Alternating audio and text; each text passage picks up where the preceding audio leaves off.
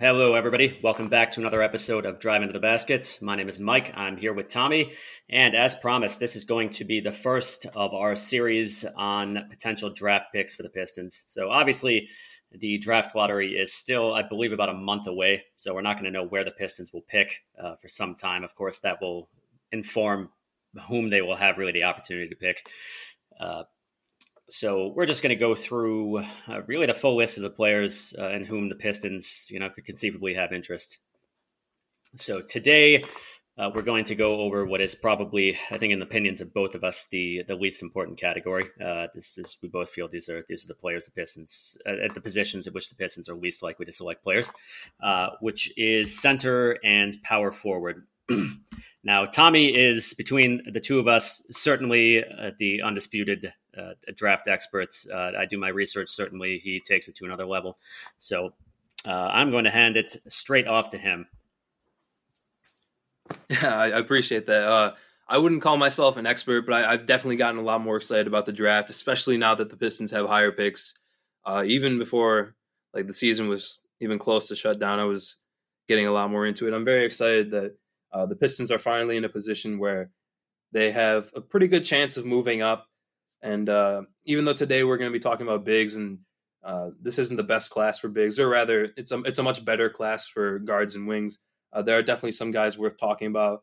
Uh, and let's get kind of right into it, because there's there's more to uh, what makes a, a good big man than just their individual skills. There's a lot more to, to it than that. Be- You need to consider the way that the game is changing.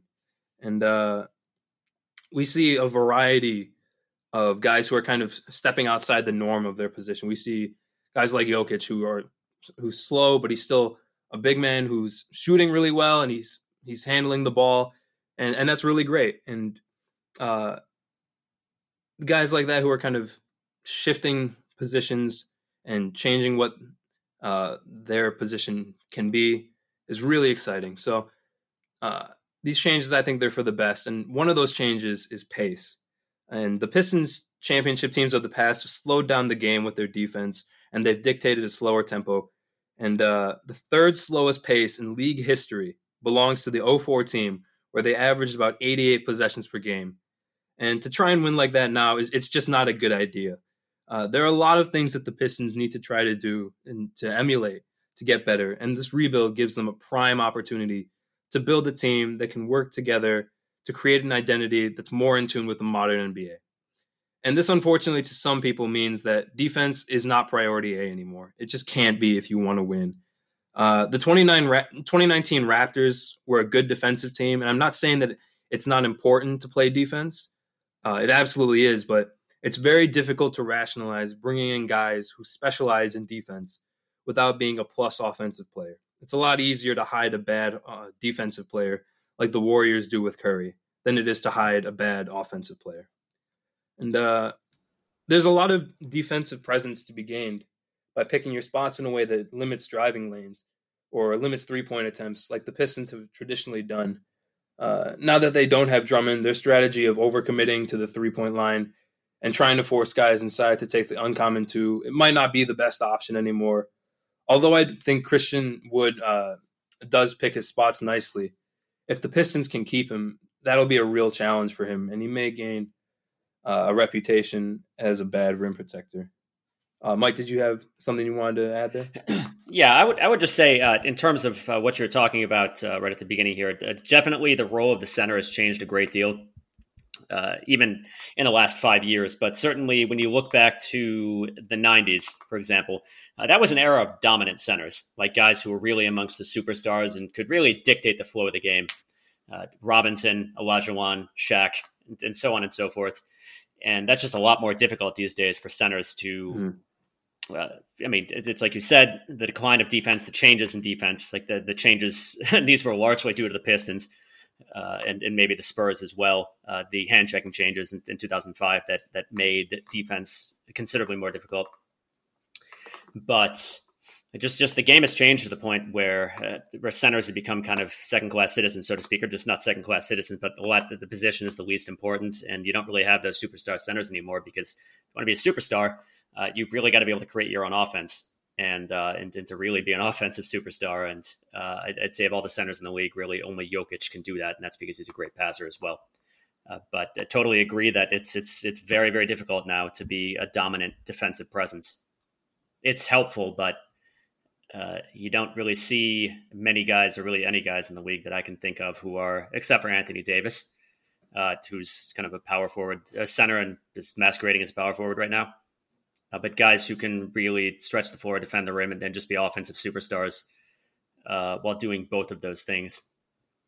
So anyway, that's all I wanted to say.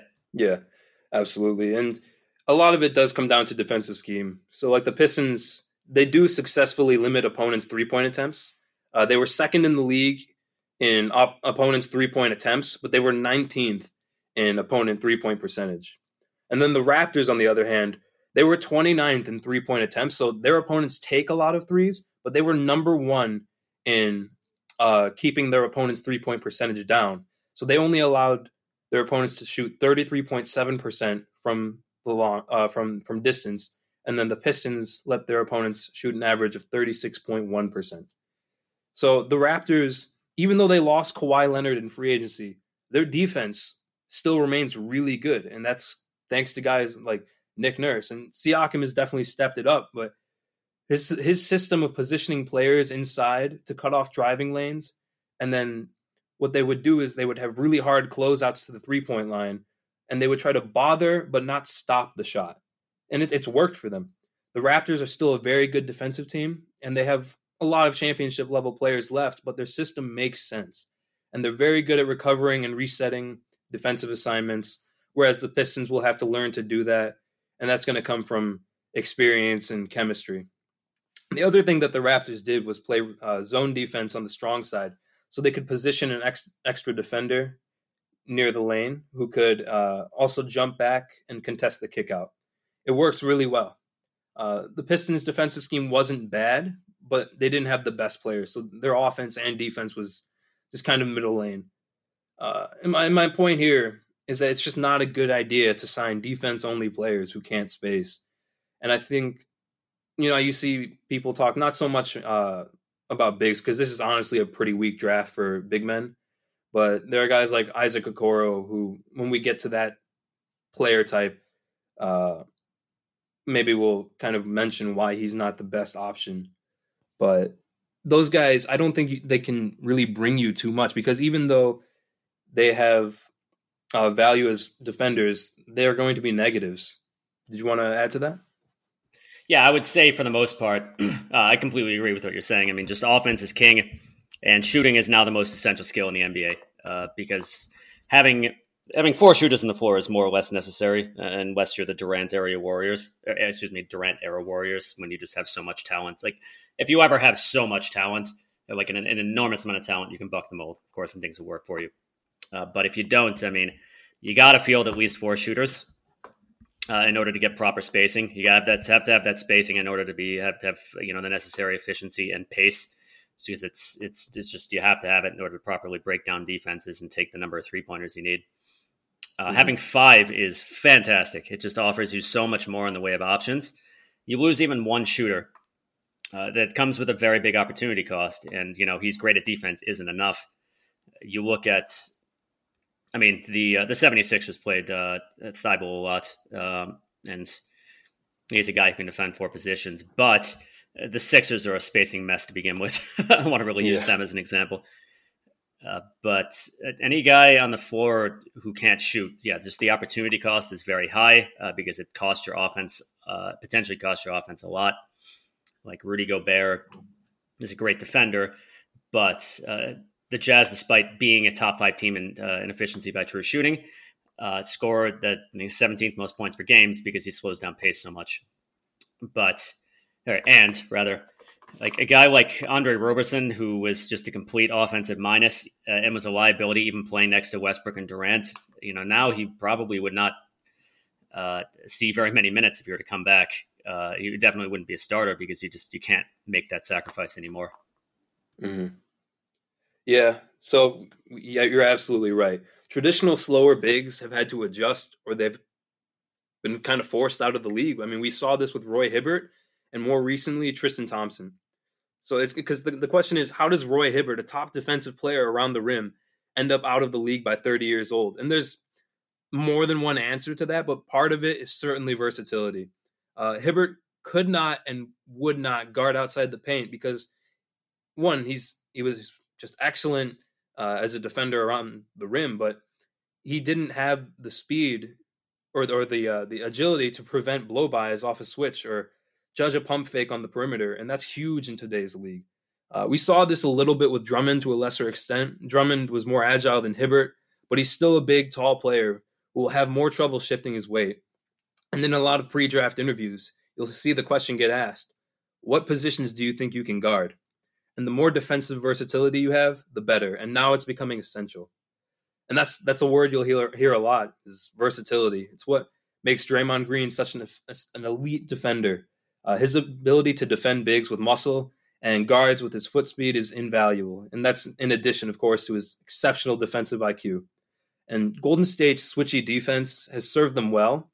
And that's something the Pistons just haven't had with Drummond. Uh, this also leads to the Warriors' death lineup, which you kind of referenced from a few years ago, where they would swap out their, their traditional centers like uh, Bogut and Zaza. They would put Iguodala at the four and slide Draymond to the five.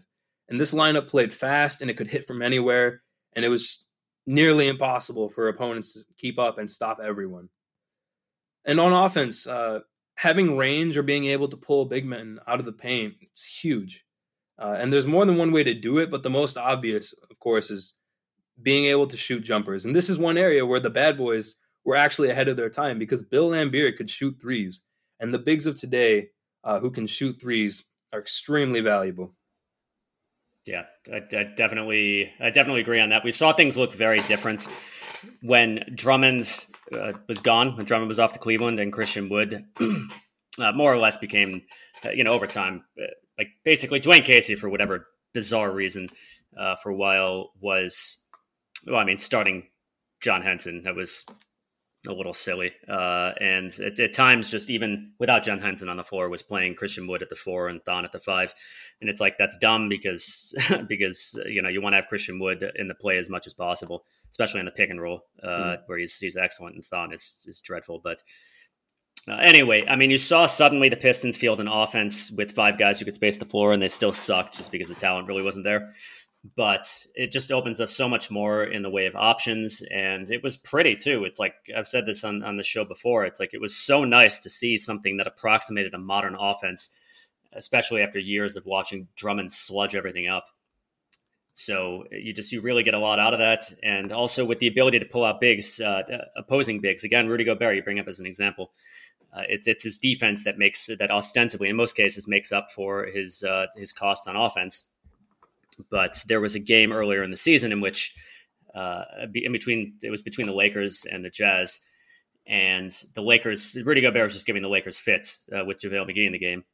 So Frank Vogel moved Anthony Davis to center, and it's like, oh, well, suddenly Gobert now needs to defend out of the three-point line, and thus he can't defend the paint. So now he becomes sort of a liability because his defense isn't making up for his lack of offense. Mm-hmm. So it's just it's an incredibly valuable skill, and it's been remarkable how quickly, you know, When, now that we've gotten into the spacing era, uh, you know, the Warriors are really a revolutionary team for that. Back in two thousand fifteen was when the death lineup began. uh, and that was really revolutionary. And uh, and ever since then, over the course of five years, and, and this really accelerated around, you know, it started in really in particular in two thousand sixteen and really accelerated over the next couple of years, to the point where now uh, uh, traditional centers are the exception rather than the rule. And they are fast decreasing in number. Yep. And a lot of them are, are those who who've been able to figure out how to do it are now shooting threes. So, yeah, it, it's just it's an incredibly valuable skill, even as a center now. Yeah, absolutely. Another example, uh, we saw this in twenty seventeen when Cleveland had traded Kyrie Irving, but they still had LeBron, and some of their championship starting lineup was still in place, uh, including a traditional center, Tristan Thompson. But before the year started, they opted to move Kevin Love, who had traditionally played power forward with Cleveland, that is. Uh, They they moved him to the center and they put Tristan Thompson on the bench uh, because Kevin had size, but he was still able to shoot threes. And while he isn't the interior presence that Thompson is, his ability to be on the perimeter opened up driving lanes that made it easier for LeBron to get inside and worry less about Kevin's defender waiting for him at the rim. And in that case, uh, Kevin Love at the five didn't work so well. It's it's just not going to work for everybody. Uh, and he didn't like the change, but the, the decision made sense in theory. And that's very telling of the future of the league. Uh, so modern bigs, they just have to be more agile, more mobile, versatile defenders, and have something of an offensive game that doesn't take away from uh, or make it harder for their teammates. There are, of course, ex- exceptions to these general rules, like Embiid, who even Embiid has uh, a jumper, and, and Jokic, uh, who move a little slower, but they make up for it in various ways. Uh, yeah, as far as switchability goes, uh, that's another way in which uh, the league has just changed a great deal, that a lot of uh, pretty much every offense league-wide makes a concerted effort to get mismatches on switches. So if you have a center who is highly vulnerable uh, to being switched onto by guards, vulnerable in the sense that I mean that if you switch a guard onto him uh, or or a quick small forward and he can be blown by all the time, he's suddenly a very, very significant defensive liability. Mm-hmm. Because teams will target him again and again and again. You saw this with DeMarcus Cousins, who after his, his Achilles injury was significantly slower. And the Raptors just, and uh, uh, I believe the Rockets as well, and I believe the Trailblazers too, they just repeatedly targeted him. They would uh, they would run pick plays. They got him switched onto a guard, and he would get breezed by. Uh, and if he wasn't getting breezed by, he would be retreating into the paint to give up a three-pointer. So you have to be, you know, it's just so important to have that switchability, and it's fine if you aren't great at it, but if you're really bad at it, you're just going to be constantly targeted. Yep. And that's something that we'll talk about with one of these guys later. Uh, certainly.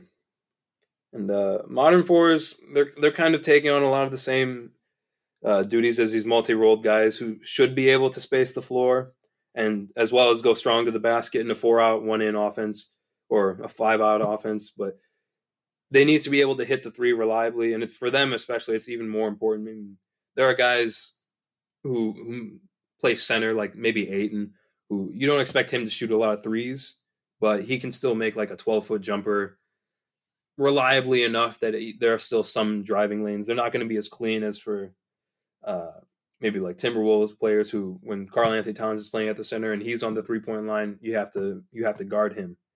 Uh, so there are a lot of guys uh who are starting to like try to learn that part of their game, and honestly I think the the best case for the Pistons is still Christian Wood, uh and we're going to talk about why. Uh, to start off, I'll say that Christian is the benchmark for me, uh even though he's older than these rookies who we could potentially pick. uh twenty-four isn't bad, twenty-four years old, and we've talked a bit about Christian's play style in the last episode, but today we'll take a, a deeper look at what Christian does that makes him so effective, uh, in these, especially in the last twelve games where he played uh, heavier minutes. Um, yeah, so Christian plays about half his minutes at the four and half at the five, but personally, I see him as a five. Uh, where do you want him? Oh, absolutely at the five. uh, I think, I mean, he spent a lot of his minutes, uh, actually a lot more of his minutes pre-trade at power forward. Uh, largely because Drummond was on the team and still playing a crap load of minutes at center. I mean, Drummond just, uh, I think he played less minutes this year than he had in the past. Uh, don't quote me on that, but I believe so. I mean, he's he's always been a minute muncher. He's, he's always had the stamina to do that, which was an asset. But uh, after the trade, it took some time, like I said, but but Christian uh, ultimately just ended up as, as, you know, even if he wasn't officially starting at center, Henson would leave uh, after, you know, not so long in the court, and then Christian would just be the center. And I know you uh, have, you know, uh, really like to reference that uh, wasn't the last, was it the last game they played? The one against the Sixers? I think it was. I think, I think so, yeah. Game of the season. And he was all center in that game. Uh, but, I mean, you really, he's got all the skills to be a very effective modern center on offense. I think we talked about this in the last episode. He can, uh, he can attack off the dribble against slower centers. He can shoot threes. He's also great on the pick and roll. Amongst mm-hmm. qualifying players, so players with enough possessions to qualify, he was tops in the league in pick and roll efficiency at, uh, for a roll man at I think around one point five points per possession, which is great. He's efficient. He's just highly efficient at most forms of offense, and that really opens up stuff for you. Now, it, it also helps that the average center against whom he's playing is going to be significantly slower than he is.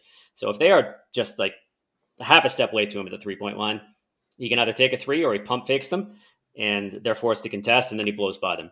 And at yep. that point, when the center, you know, with the center out of the paint, he's almost invariably going to have uh, a clean look at the baskets. I remember one play in particular in which he got the ball at the three-point line. Al Horford, who for all his pillory is still a very good defender, was just a teensy bit too short. And Christian Wood pump faked him. And then, you know, Horford responded, and that was it. I mean, Christian Wood was by him a half second later, and, and Horford didn't even try to go to the basket. He just he, he knew it was over. And he just and collapsed. I, I know exactly which yeah. play you're talking about. He yeah. literally just he collapsed. Just, he's like, oh, he got me. Yeah. His shoulders went down, and he's like, whatever. And, and Christian, of course, dumped the ball.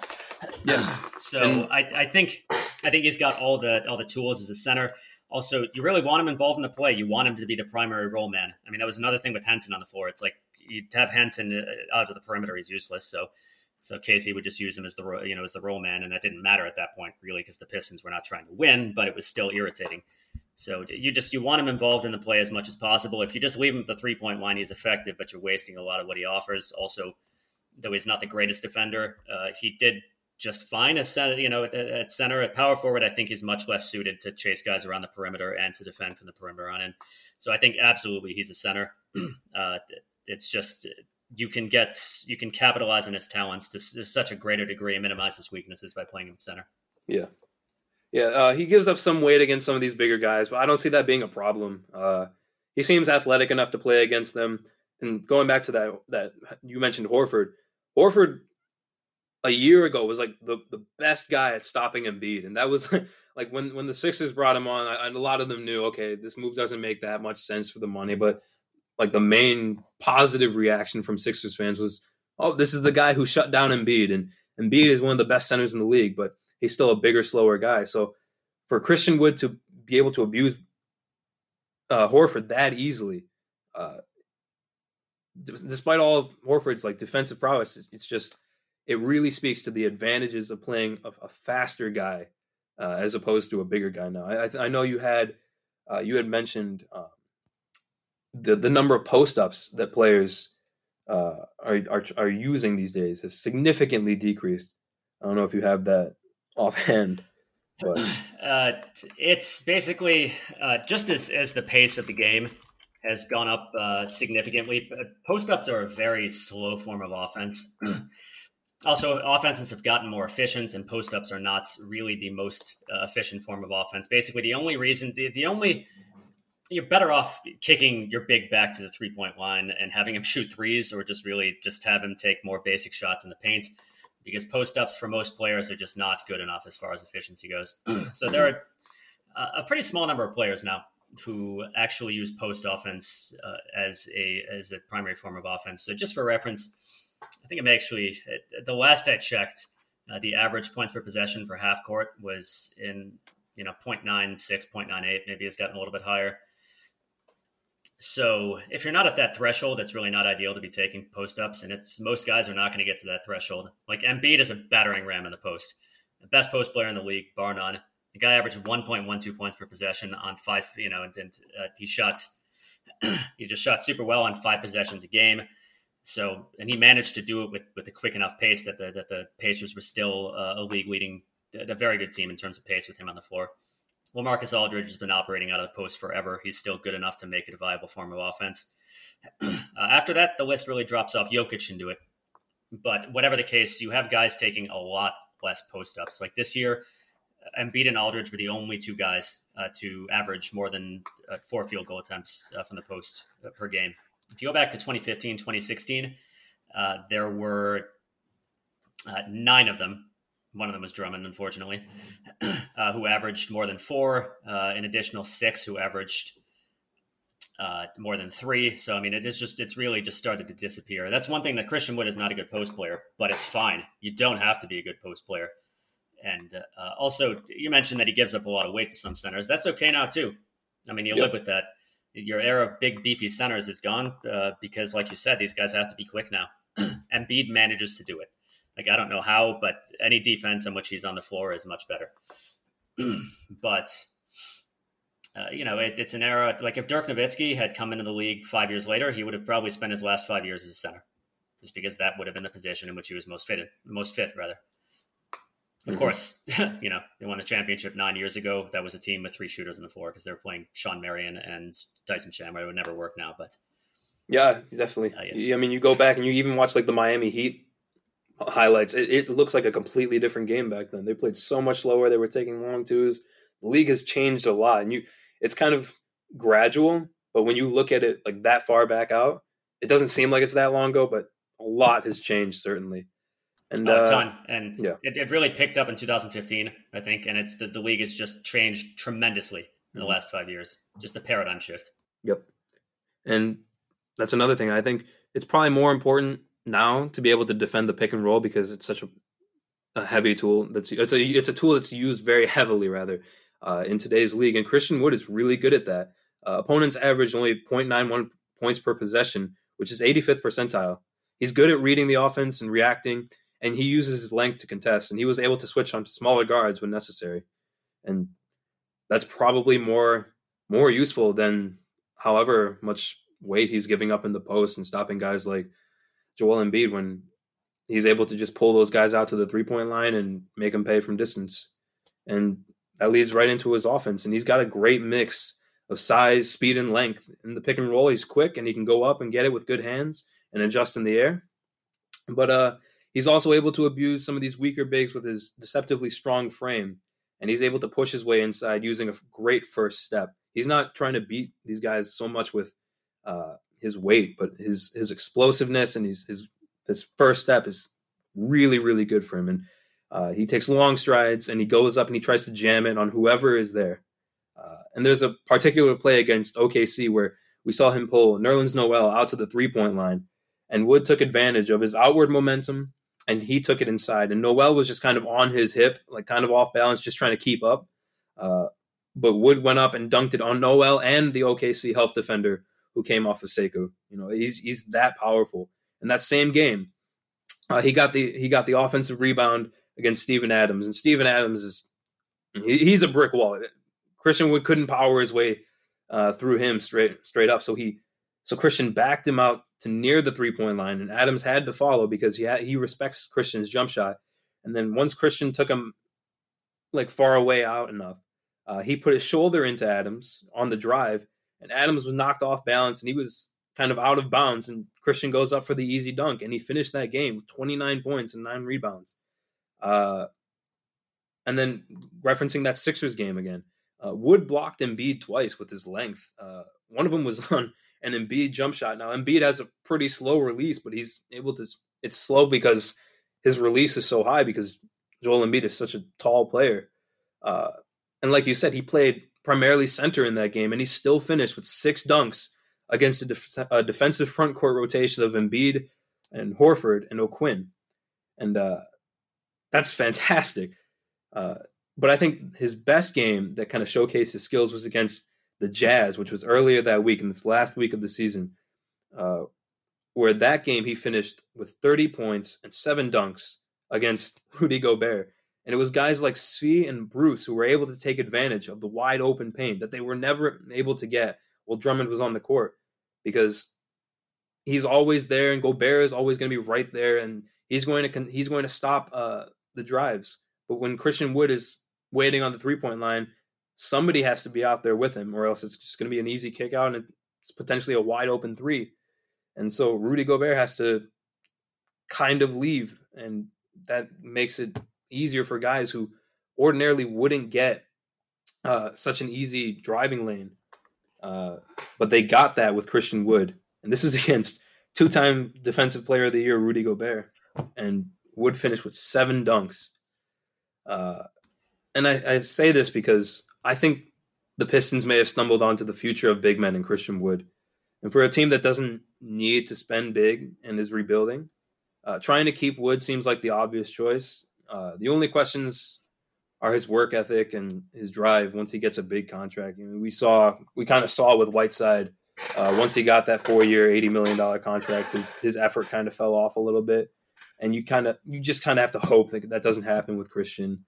Uh, Personally, I would be, I would be fine with Christian getting twelve to fifteen, maybe, maybe more than that, because the Pistons really don't need to try to win now. They don't really need all their cap space for to sign guys to win right now. Uh, what's your, what's your, what's your number for him?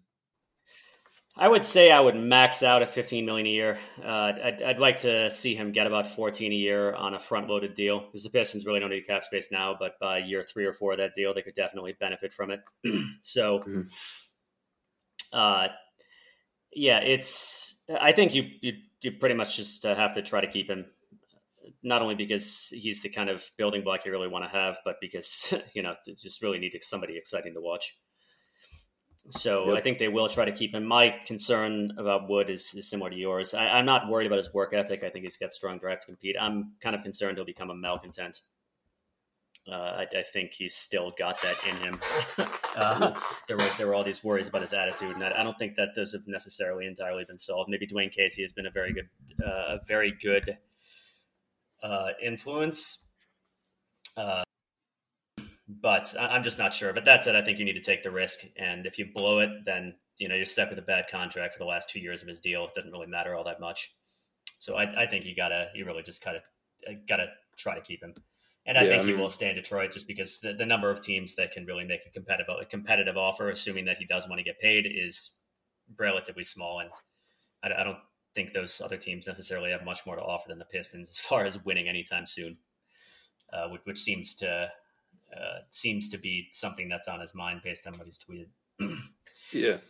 But, uh, yeah, in any event, I, I'd, I'd say at this point, why don't we uh, why don't we transition toward the draft? And, yeah, I know we won't know until after the draft whether or not Wood will actually be with the team, because they can't extend his contract right now uh, just because of how it fits into the C B A. So they, they will have to do so after free agency begins, and I think I don't think they'll take a big regardless, but definitely if they think that they'll be keeping him, then the chance, I believe, goes to basically zero. Mm-hmm. So let's move on to the draft. Uh, as we said, it's going to be the big men in the draft, three of them in particular. Uh, just something I'd like to note, a couple of things I'd like to note. Uh, number one, uh, the mock drafts are, are a very convenient thing, you know, very, very just convenient. It's convenient information for people who don't want to do the research themselves. Uh, we've really moved into a journalism uh, of what, what I've seen others just call it uh, click journalism, which is basically that instead of media outlets paying like highly qualified tenured writers, you know, with the exception of like E S P N, they still pay Zach Lowe, for example. He's, I think, the best basketball writer there is. But for the most part, like Forbes and C B S and whoever else, uh, they're just paying independent contractors, uh, and their goal is just to get as many collects as possible. Just basically the, the, the upshot of that is that they, um, is that the quality of it may not be particularly good. And I think the average mock draft, uh, just, maybe this comes off a little harsh, but I think the average mock draft is crap. Certainly the case for the Pistons, which is, I would say, most important for the purposes of those who are listening to this podcast. The vast majority of mock drafts I have seen, either the, the writer either, uh, does not has not done his research on the players, has not done his research on team needs, which is especially the case for the Pistons, or just doesn't really get uh, the modern N B A. You know, like just just makes uh, suggestions that, that don't make any sense. Like, like oh, you know, D'Angelo Russell and Carl Anthony Towns can shoot, so it'd be fine to put LaMelo out with them. It's like, no, he's still a liability if he can't shoot. You know, also D'Angelo Russell really needs the ball. so uh, I've... When it comes to the Pistons, the player I've seen mocked on the most often is is uh, Okongwu, and it's basically this sort of caveman logic that's, uh, you know, you can basically sum it up in six words. It's like Drummond gone, need center, draft Okongwu, and it doesn't take into account where the Pistons are as far as uh, you know, needing players with upside. It doesn't take into account, you know, do they really want to draft a center with this pick right now when they need high upside player. It, It doesn't take into account where they need to, you know, where they are in, in terms of, you know, they're at the very beginning of a rebuild. A lot of these writers seem to believe the Pistons are still trying to win every year. And it's like, oh, this guy will help immediately. It's like, it doesn't. Oh, I've seen some of them say like, oh, he'd also be a really good fit with Blake Griffin. And it's like, A, the Pistons probably could not care less about who will be a good fit with Blake Griffin at this point, because they're not trying to win. He just kind of happens to be here until they either move him or his contract expires. Also, it'd be a crap fit with Griffin because he can't shoot. You know, your center who actually works with Griffin is a guy who can shoot. And that is not Okongwu at this point. Mm-hmm. So my point is, if you're reading these mock drafts, just don't put too much stock into them, because a lot of the time these guys have, at least where the Pistons are concerned, if not overall, just are, they're not very good at, in my opinion, just not very good at their jobs. If you want the best uh, draft analysis you can get, and no, we are not sponsored. Uh, I'm, I'm plugging this because I, I feel that there are very, very few good writers out there who do write on the draft. There's Sam Vicente from The Athletic, and I, I believe they're offering all sorts of free trials right now. So if you want to get somebody who actually does the proper analysis and has been in the business for a long time, uh, go with that. So in any event, uh, when we're talking, a second thing I'd like to, I'd just like to note, when we're talking about uh, draft picks, you really have to contextualize it as far as how these guys did in the N C double A level is at the N C double A level, and it's drastically different at the N B A level. I mean, the competition, you go from, you know, don't get me wrong, everybody who plays in the N C double A is a pretty darn good basketball player compared to the average person, but in the N B A, it's the best, the best, the best. The worst player in the N B A is an incredible basketball player. Uh, I mean, that, that that can get a little bit less true when you're just talking about traditional centers who are there because they can set screens and play decent defense and roll to the basket. But like, uh, you know, any of you scrubs can go out there with Thon Maker and he'll destroy you. Not just because he's tall, because he's much more talented than you are. And he's a disaster at the N B A level. So I remember, I'm not sure how many of you guys know about this. Uh, uh, there was a player named Brian Scalabrine. He was a very likable guy, not a good N B A player. And uh, he, he won a championship with the Celtics, and he was asked at the press conference, uh, you know, I know you won a championship, but you didn't play any minutes in the finals. So how do you feel about this? And Scalabrine, just big smile on his face, said something along the lines of, well, I'm just going to tell my grandchildren that I played like forty minutes a game. So the point is that he was, he was kind of a joke at the N B A level. And yeah. So people would this, you know, that given that he played in Boston, I mean, people would, after he retired, were just shit talking him. He was a guy who never took himself seriously. Uh, they called him the, the White Mamba, which is just kind of like a, uh, you know, poking fun, uh, reference to, to Kobe, you know, to the, the dearly departed Kobe Bryant's the Black Mamba.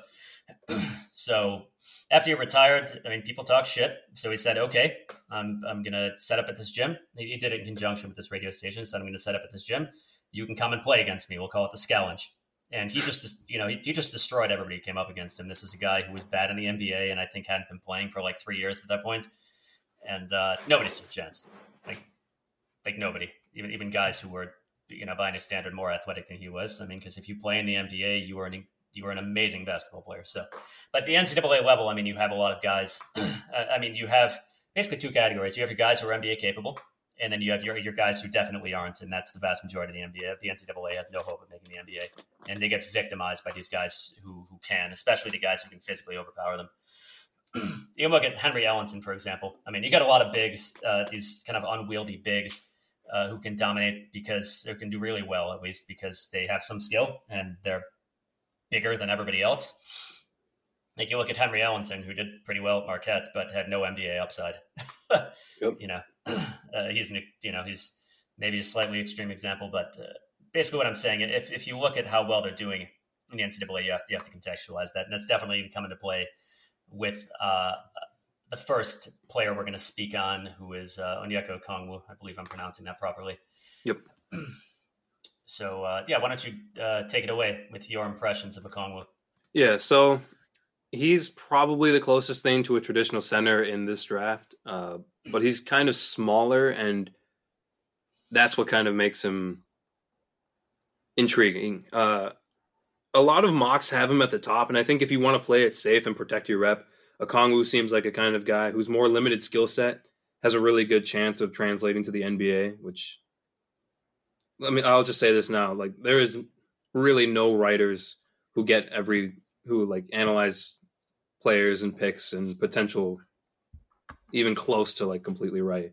Uh, it's just impossible to do. You you don't know. There's so many factors that go into how well a player will translate. And you, you only, you can only do so much.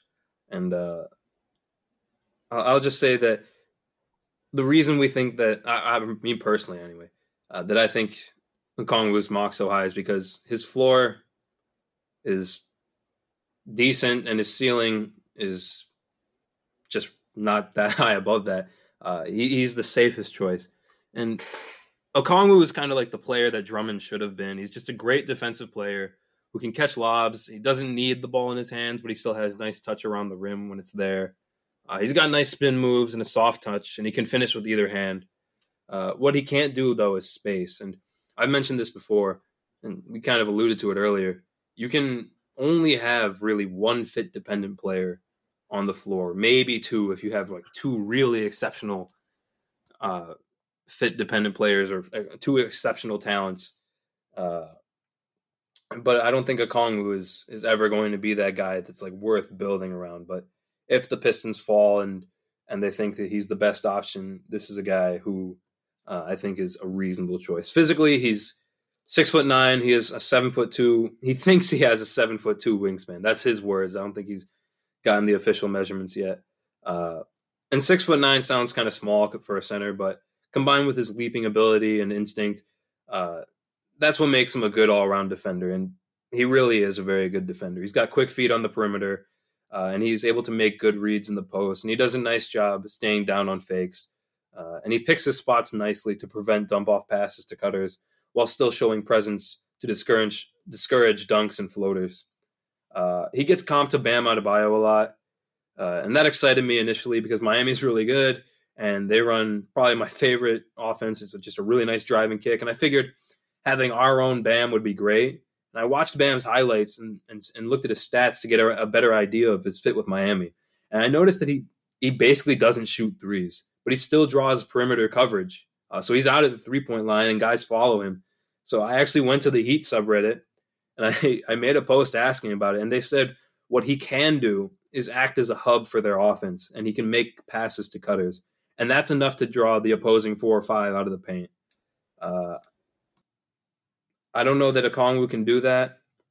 Uh, he had, I think, twice as many turnovers as assists, but I think Bam also did uh, at that stage in uh, his career. But I, I really don't have any – I have very little faith that he would be able to develop this skill, at least like within like the first four years. We saw Drummond actually flash a, a nice like kind of pocket passing game.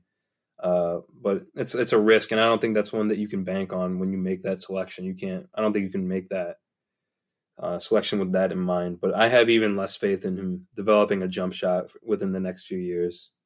Uh, what are your thoughts on Okongwu? Uh, I would say in the first place that I think the, the mocks to Bam are kind of silly. I think, excuse me, the comparisons to Bam uh, are pretty silly. Basically, I think that that's a bit of a lazy.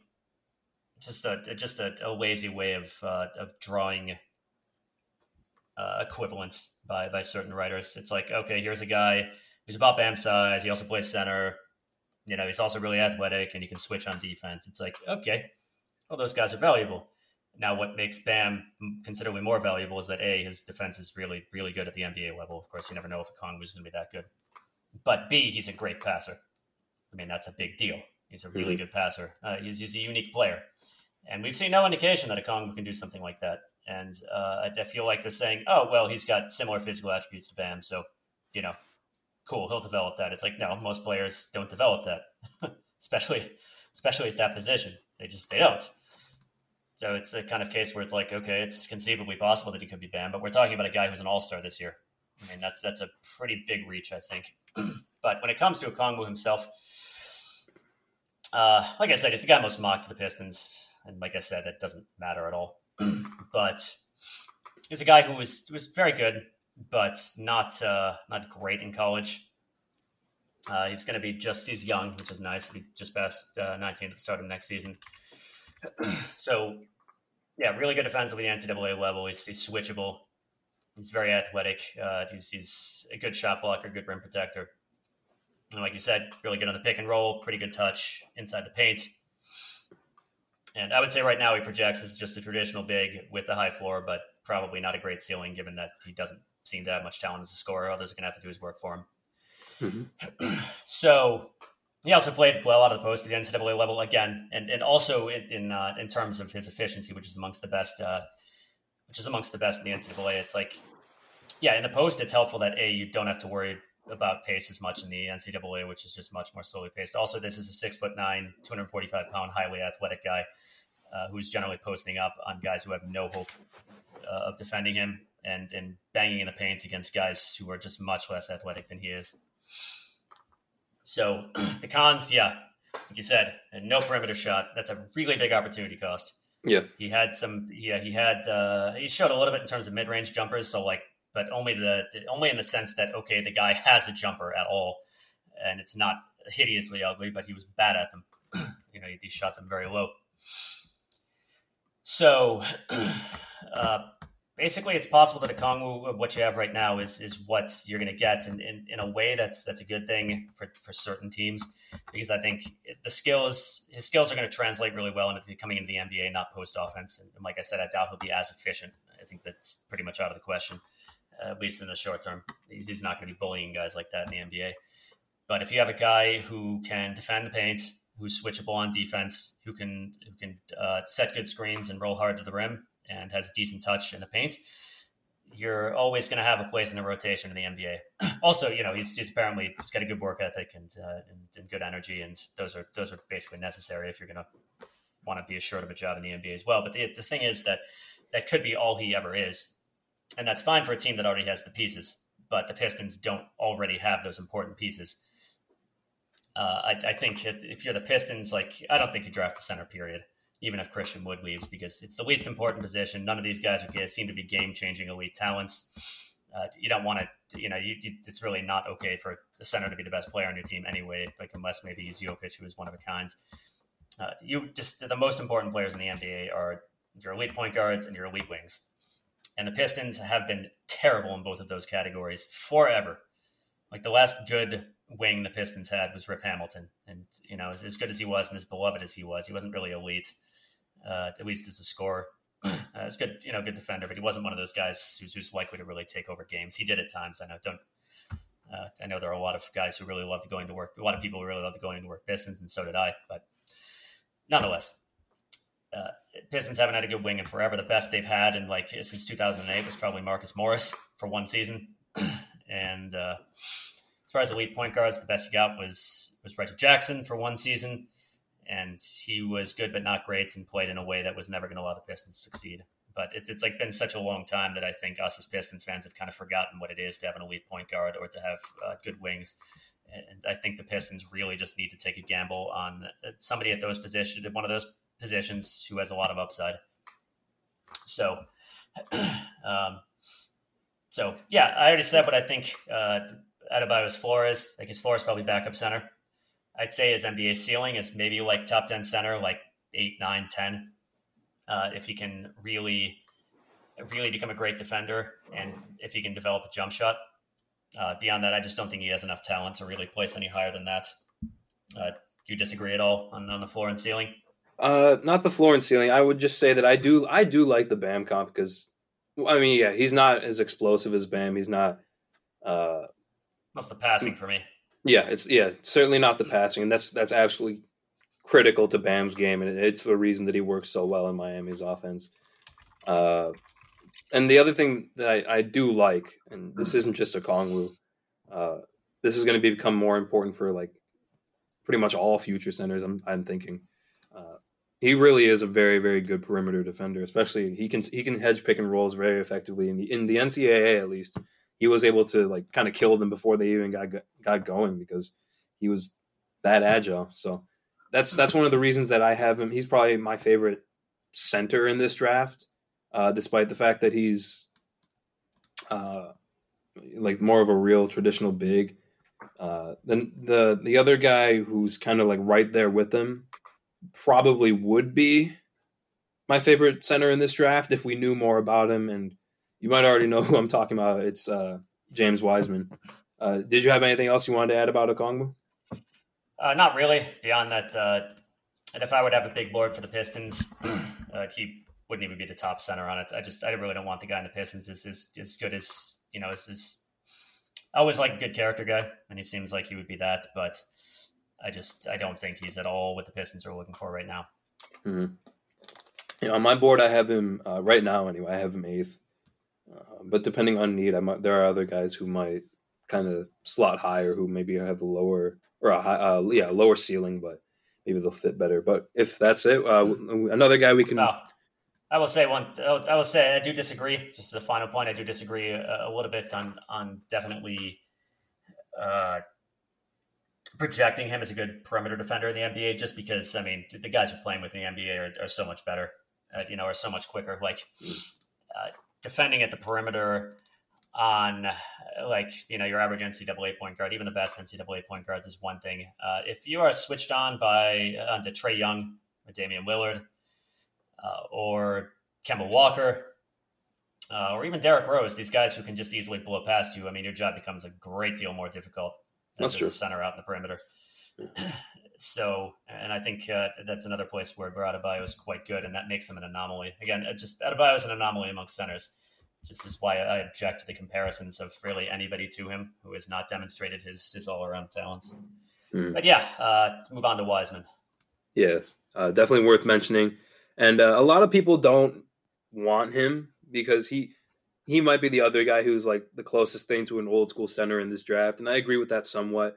And there's a real challenge knowing what he can bring to the N B A because we only saw him play three games uh, at Memphis before he was suspended and dropped out to focus on N B A training. And I don't blame him after that really stupid situation, honestly.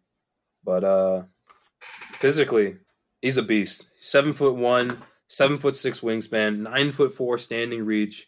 But drafting him is that is a gamble because you don't know if his dominance is going to translate to the N B A with size. Uh, he's got a very similar play style and frame to a young Joel Embiid, uh, but he has some of the same criticisms as Drummond, which is like the lack of pla- uh, passion and uh, playing long rather than strong. But maybe that's not even the worst thing because Wiseman has that length. Uh, it's it's really the work ethic issues that are just reported, honestly. Uh, but in in his games, those three games, he only played sixty-nine minutes. And he dominated weaker competition. Uh, you even mentioned earlier, uh, two of them were yeah, like, against, like really, yeah, you really don't, subpar. You don't think, yeah, you don't think highly of the you know the basketball powerhouses that are South Carolina State University and University of Illinois at Chicago. I mean, yeah, those, yeah. those it's it's basically bottom of the barrel. His bottom of the barrel as it gets in Division One. He played one game against Oregon, uh, which I believe they ended as a nationally ranked team, and uh, he wasn't quite as he still played pretty well, but he, he wasn't nearly as dominant. Yeah, and, and the concerns with Wiseman in terms of translating to the league, uh, they go back to his his speed, really. He's not the fastest guy, and he plays long in a way that N B A talent might give him trouble. Uh, and as the league gets smaller, he might he might be able to capitalize on that if he keeps up with the faster pace. But I, I can really only think of one play uh, where he really got up the floor in transition like like really quickly. And we've even seen you know Drummond do that, and he was not the fastest guy up the court at really at all. But Drummond did have a bad habit. Yeah, I guess you that's maybe a matter of opinion of holding the ball after he got the rebound. And I feel like that gave the opposing defense time to set up on the other end and kind of killed our transition game. Uh, so you don't want that. Yeah. So yeah, definitely. Yeah. He, uh, he actually, he nerfed himself a bit because I mean that the, the advantage ostensibly of having a guy who, who, Dude, it snared all your rebounds rather than rebounding by committee, which has its own advantages. Was like, okay, now guys can just run out really quickly in transition, but that never worked for the Pistons because mm-hmm. Drummond would either just cradle the rebound for a couple of seconds before handing it off to Reggie Jackson, the worst transition guard, probably the worst starting transition guard in the league. Yeah. Uh, uh, or he would launch a, a Hail Mary pass, which would almost invariably get intercepted, or he would bring the ball up himself, which is almost as bad. So, yeah. Yeah, no, I, I that's and the transition game. It's it's probably less important in the playoffs. You don't see it as much, but in the regular season, that's huge. You definitely want to be a good transition team. It's one of the best forms of offense, and it's getting more and more important. Uh, the, however, there there is a key difference from Drummond that we've kind of seen, uh, and that is that Wiseman does seem to have a jump shot, and the only reason that I. I can't put too much stock in it is because we only saw it in his second and third games, and he only made a few shots with it. And it, I don't even, it's probably not even worth looking at the percentages because that sample size is just too small. Uh, but if he is for real with his, if that's like a real weapon that he has in his arsenal and he can actually draw defense away uh, and be useful in a way that like DeAndre Ayton is. And uh, Ayton shoots like thirty-two percent of his shots from more than ten feet out. And we've seen that Uh, that distance is it's enough that guys like Booker and Oubre have been able to get to the basket, whereas with Drummond, uh, who's really not a threat from like more than six feet out, uh, he, he really clogs the paint.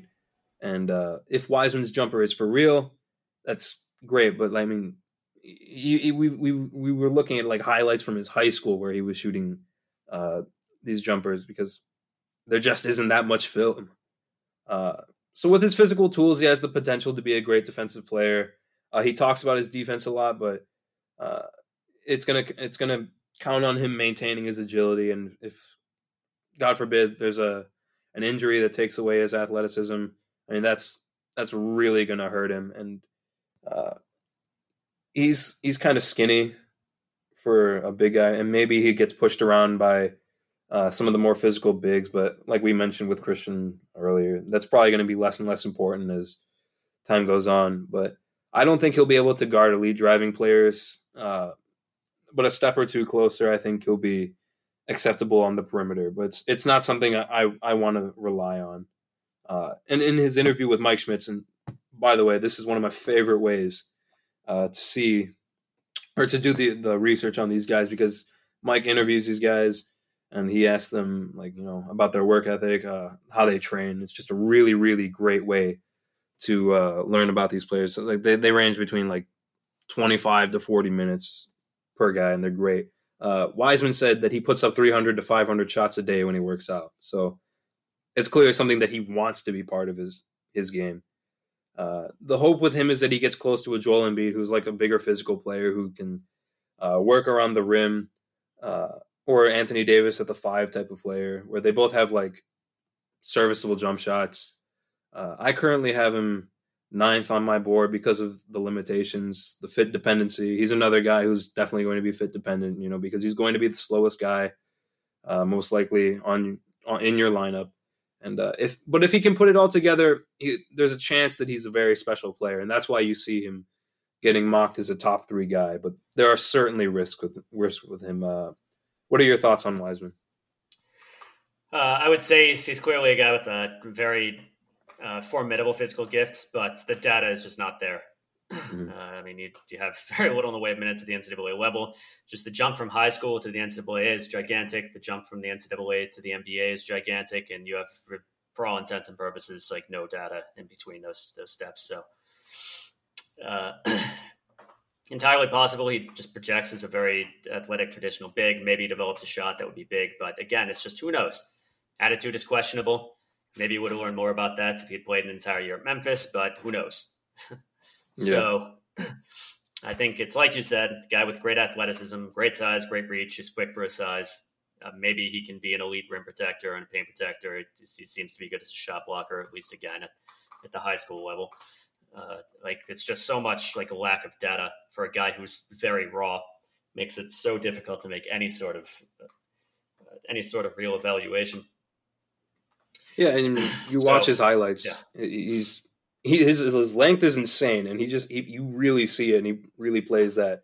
Uh, he, he takes advantage of that. Rather, I mean, I think there was one game uh, at Memphis where he had like six blocks, but it wasn't the best competition. But if he if he can learn to use that length to his advantage, because he's going to be taller than like the bulk of his competition, obviously, but. Uh, so it, because of that, in my mind, I think Wiseman has the higher ceiling, uh, but Okongwu seems like more of the sure thing with a lower ceiling, maybe a higher floor. So that's that's the only reason I have them like honestly like neck and neck. But I think Okongwu has the edge for me because he's more of a sure thing. I know that uh, you're of the opinion. I know you don't really want a center at all, but I understand the I, the uh, the idea that we should kind of swing for the fences here, maybe take the riskier player. Uh, what are your yeah, thoughts? I, would, I mean, I would just say, again, it's just like, you don't know. Uh, ability, you know, like you said, whether or not he can develop a jumper is huge. You have the the questions about work ethic and motor. I think that his ceiling is certainly higher than Okongwu's. I think Okongwu is kind of what you see is what you're likely to get. Maybe some improvement. Maybe you can you can develop a jumper, but I think this is just basically what you see. I think Wiseman maybe has the potential to be elite, uh, just based on what his assets appear to be. Uh, certainly, you'll be able to translate some of those to the N B A right away, like a screener, a rim runner, probably as a paint defender, though I think he'll probably be very foul prone, at least to start. But beyond that, it's just difficult to know at all what we're looking at. So I'd say he's a risky player. He might end up being a project, uh, you know, notwithstanding what uh, you know, considerable degree of talent he theoretically possesses.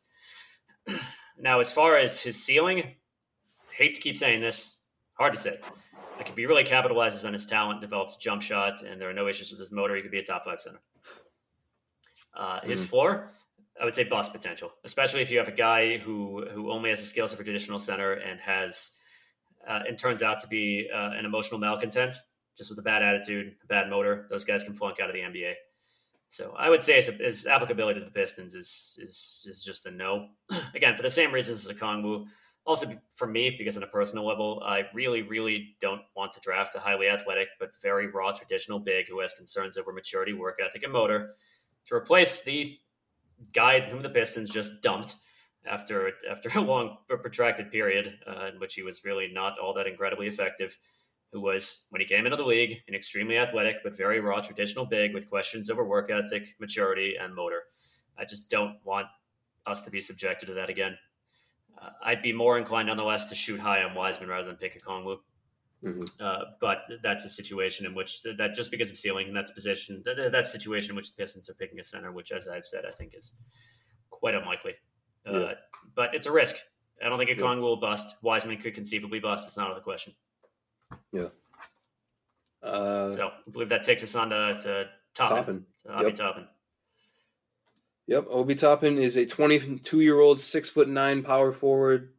Uh, played a little bit of center with a six foot eleven wingspan, who shot up the draft boards this year uh, after making a leap as a scorer.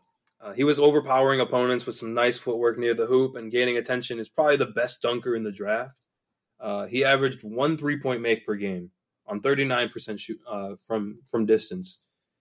Uh, I see him as kind of a combination of old and young Blake Griffin. Uh, he, he possesses some of the leaping and dunking of a young Blake Griffin, but he has that slow three-ball release and some of the passing chops of current Blake, but nothing special. Uh, the real issue I have with him, and this is why I'm kind of – I see him like at like sometimes at like top two on mock drafts, and I just can't see that. I've been wrong on guys before where, like, I don't think their athleticism is going to translate, and I don't I don't think he's it's going to be worth it with uh, Toppin because, one, his three-point volume is fairly low, and maybe the the Pistons don't play that much in transition, and that's kind of where he needs to be to take full advantage of his explosiveness. Uh, but his defense is just such a mess on the perimeter. His lack of lateral quickness and agility, it hurts him everywhere when he's trying to read opposing players. He can't switch onto wings or he'll cause a defensive breakdown. His skinny legs and high center of gravity make him ineffective as a post player or a defensive post player. Uh, and I personally don't even have him in my top nine. Uh, with his age, I'd be surprised if it wasn't a factor for a team that's just now starting a rebuild. That's to say, you don't want to start your rebuild with a twenty-two-year-old. Uh, And there's also the chance that his three ball regresses, and then he really has very little except for his explosive dunking. I, he misses his misses were bad, uh, and it doesn't seem like he's going to have the easiest time getting that slow shot release. I, I don't think he's going to get that off very easily in the N B A. And we we've talked kind of at length about how important it is to be able to switch on the perimeter, and he's kind of stiff with his defense out there, and uh, I, I just don't like that part of his game at all. I, I think he needs to increase his volume on threes and improve his burst so he can be part of a good try, uh, drive and kick offense that will allow him to get his dunks in in the half court. But he's worth mentioning because, like I said, mocks have him super high, and maybe they're saying something I don't see. And he's worth mentioning just in case the Pistons do see something in him. Uh, I don't have much else to say about Toppin. I, I just, I don't really like his game. There's not a whole lot of center, uh, like, or big man talent in this draft. I mean, the next guy would probably be like Alexei Pokusevsky, and he's rail thin. I mean, I think he's like one hundred eighty pounds, seven foot two or something like that. He's, he's going to be like the ultimate project. I don't think the Pistons want to do another draft and stash unless somebody is somebody's I mean- agent. Yeah, Otoro, Otoro as well, but I mean, he's he's going to be, unless, you know, barring him becoming like a revelation, I don't really see him going in the top ten. But I don't, uh, honestly, to be honest, it just to, I, I don't know a great deal about him. But yeah. You're right that just the the amount of big man talent in this draft is, is I mean, it's fairly spare, at least in the yeah. first round. But uh, yeah, with Toppin, I would say I, I can't agree with the Blake Griffin comp. I mean, it's it's easy, I think, to forget now because Blake Blake was an athletic monster. I mean, he was super quick. He was this incredible leaper. He was incredibly explosive. I mean, a young, just young Blake Griffin before all the injuries. You know, he was just he was unbelievable. He was just he was a freakish athlete. Mm-hmm. I don't think that that Toppin really approaches that. Especially, I've heard it put well that his, his explosiveness is more just in terms of power rather than quickness. He's not really the quickest player. And and comparing him to Blake, he's I don't think he's anywhere near the passer. Uh, he's no, anywhere no. near the offensive creator. He just, he's not that great at creating his own offense. Uh, longer arms, though. I remember people joking that Blake should have gone to the Raptors because of his T-Rex arms.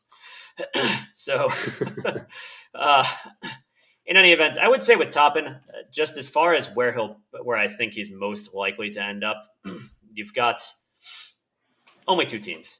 I would say maybe Golden State, because they're a team that'll be looking for talent that can help now. Though I don't think they're really the greatest, uh, unless they plan on pulling him off the bench, uh, because you've got Draymond playing power forward, of course, unless they plan to play him long-term at center, which I doubt. But, you know, maybe they see him as used for place off the bench. I mean, that that's one thing that, that should be noted is that you can't plug him in as, as, as small forward. He's just, he's not fast enough, particularly on defense. He'll get roasted. Mm-hmm.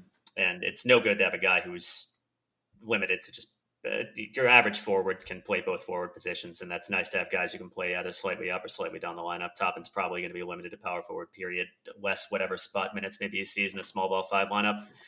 I don't think he's really flashed any acuity as a rim protector or paint protector though. And certainly he'll be, he'll be a switch risk no matter which position he plays. You'll have yep. guys trying to switch on him and those guards will beat him. Yep. That's, so, that's my biggest uh, issue with him. He's going to get attacked. Yeah. He's going to be the guy who, if you pull him out to the perimeter, switch him onto a guard, he's he's the guy who's going to, you know, cause defensive breakdowns. Unless he can like loosen up his hips or something, he's just he's just not good out there. Yeah, I just don't think he has the quickness. Period. Yep. So, like, if you look at, at the best forwards in the league, I mean, you have very few guys who cannot play at both forward positions, and, and maybe this doesn't sound like as much of a big deal as it is, but it is. I think it is a big deal. Blake Griffin is also one of those odd players who can really only play power forward, because he certainly can't play small forward. No. And if you put him at center, he can't defend the rim, he can't defend the paint.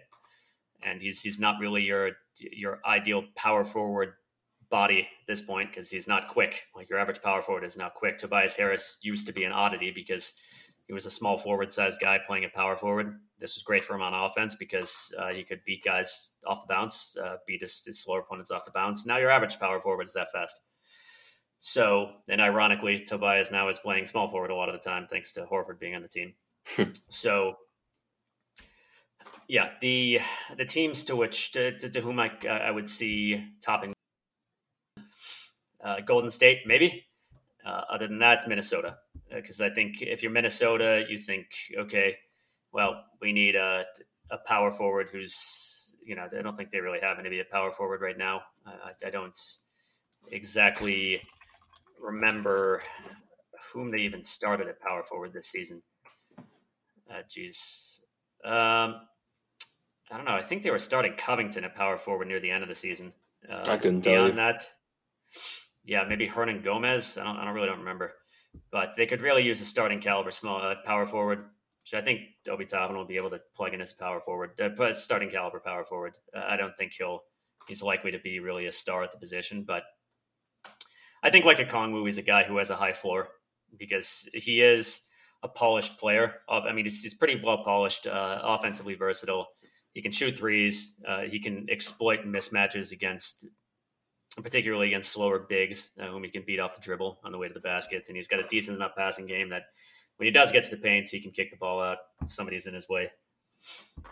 And he's definitely got a touch inside the paint. Again, like Okongwu is a fairly good post player, which is probably not going to translate to the N B A. But, you know, and he's, he's good as a roll man, and he can he can definitely score above the basket. Also good dunker. Mm-hmm. Uh, so he's a guy I think that's going to have a high floor. Now his ceiling is going to be determined by how much development he has left to do. He's going to be almost twenty-three by the time This uh, this next season begins in December, and he only played two years at Dayton. So who knows? Maybe he has more room to develop, uh, or maybe he doesn't have so much room to develop. Uh, you know, his floor, I think, is as a solid rotation player. You know, maybe a starting caliber player uh, if he's like the fourth best player on a championship roster. His ceiling could be considerably higher if he continues to develop, and maybe he has that in him. Uh, I think it's it's probably somewhat unlikely, as you rather see you rarely see guys. Uh, I think power forwards like that really make that sort of enormous leap, uh, though sometimes you do. So it, it's not out of the question, but uh, you know it's it's a big question mark. I don't think the Pistons will be looking at that position anyway, which I'll get to later. But the Timberwolves, you know, you you've picked up D'Angelo Russell. You have him pairing with Carl Anthony Towns. Maybe you say, uh, you know, we think we've got the punch now, and we want to take a guy who really sort of completes the lineup, even though they'll have a disaster of a front court on the defensive end.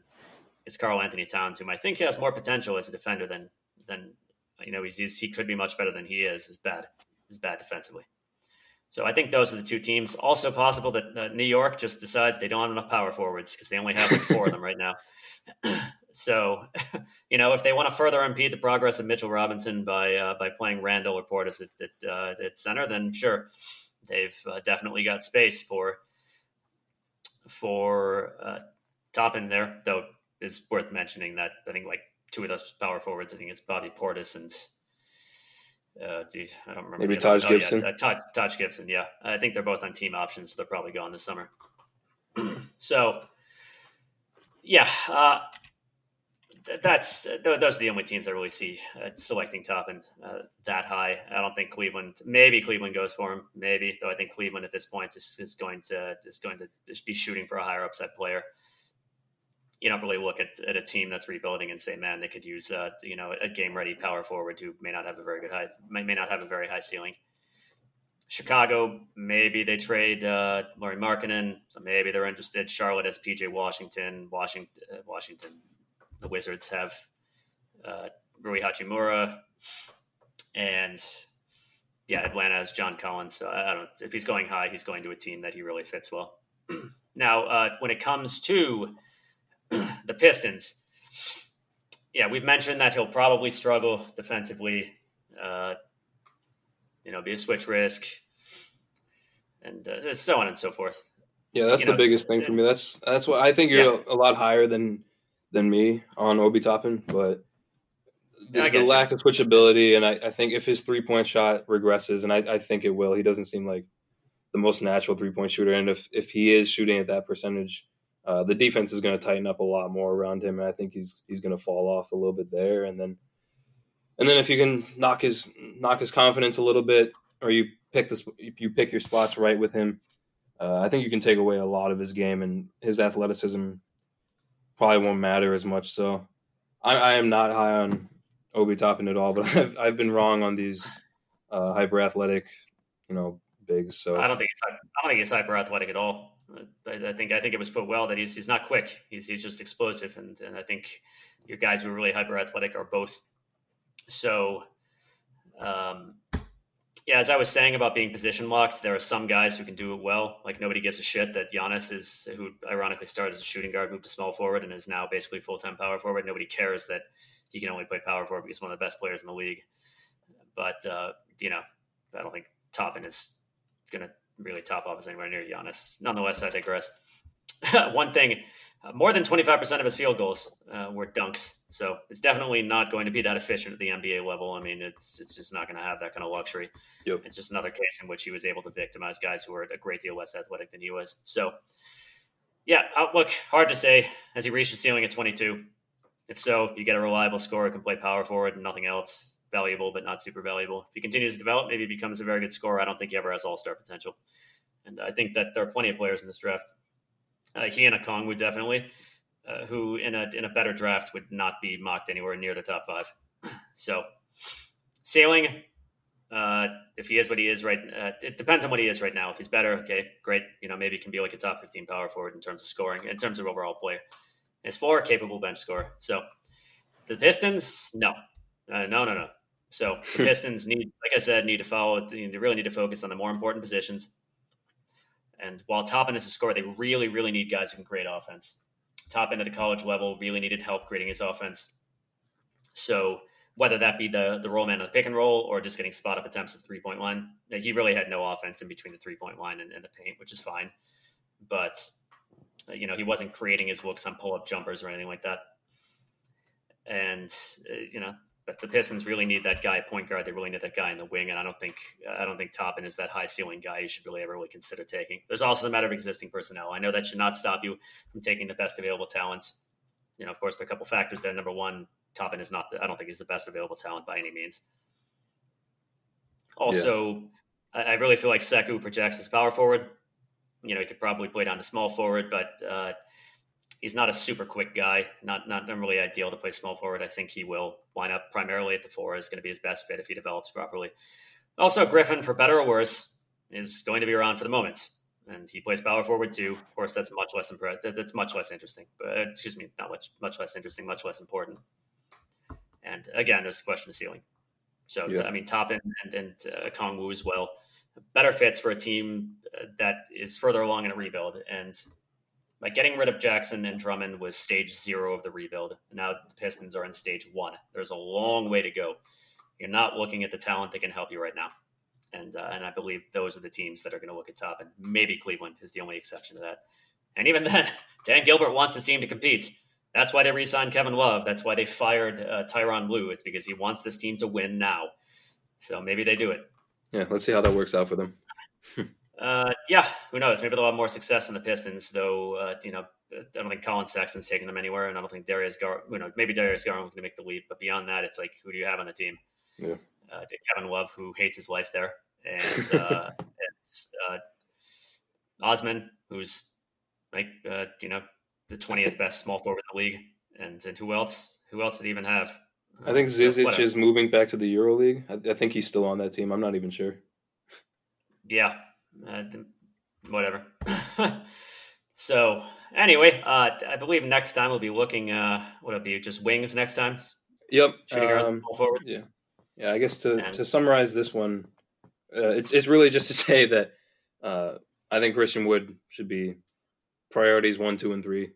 Uh, there aren't many good big men in this draft class. Uh, it was this discussion was really more to complete this series uh, and get this one done. And I, I think really uh, the big man role has probably changed the most drastically. And that's a, I, I found that personally a really interesting look because it's happened so rapidly. But uh, the draft is before free agency, so uh, if if it looks like the Pistons aren't going to get Uh, Christian Wood re-signed, maybe this is an option that they look at if and if they have fallen in the draft. But uh, there are a lot of guys who I think can contribute a lot more on the wing and as ball handlers. And we'll take a look at the wings next. And uh, that's pretty exciting. So anything else yeah, from you? Uh, well, uh, just to note, the N B A did move up the draft lottery by five days as well. So yep. Uh, now it's uh, August twentieth rather than August twenty-fifth. But uh, that's really where we're going to see Uh, well, we're actually going to see nothing, um, probably, because uh, I was going to say that's that's where we're going to see, uh, you know, Troy Weaver's first step as G M, but uh, it's actually not because he, we're not going to see that until probably October when the actual draft happens. So anyway, uh, I'd like to thank you all for listening, as always, and we will catch you next time.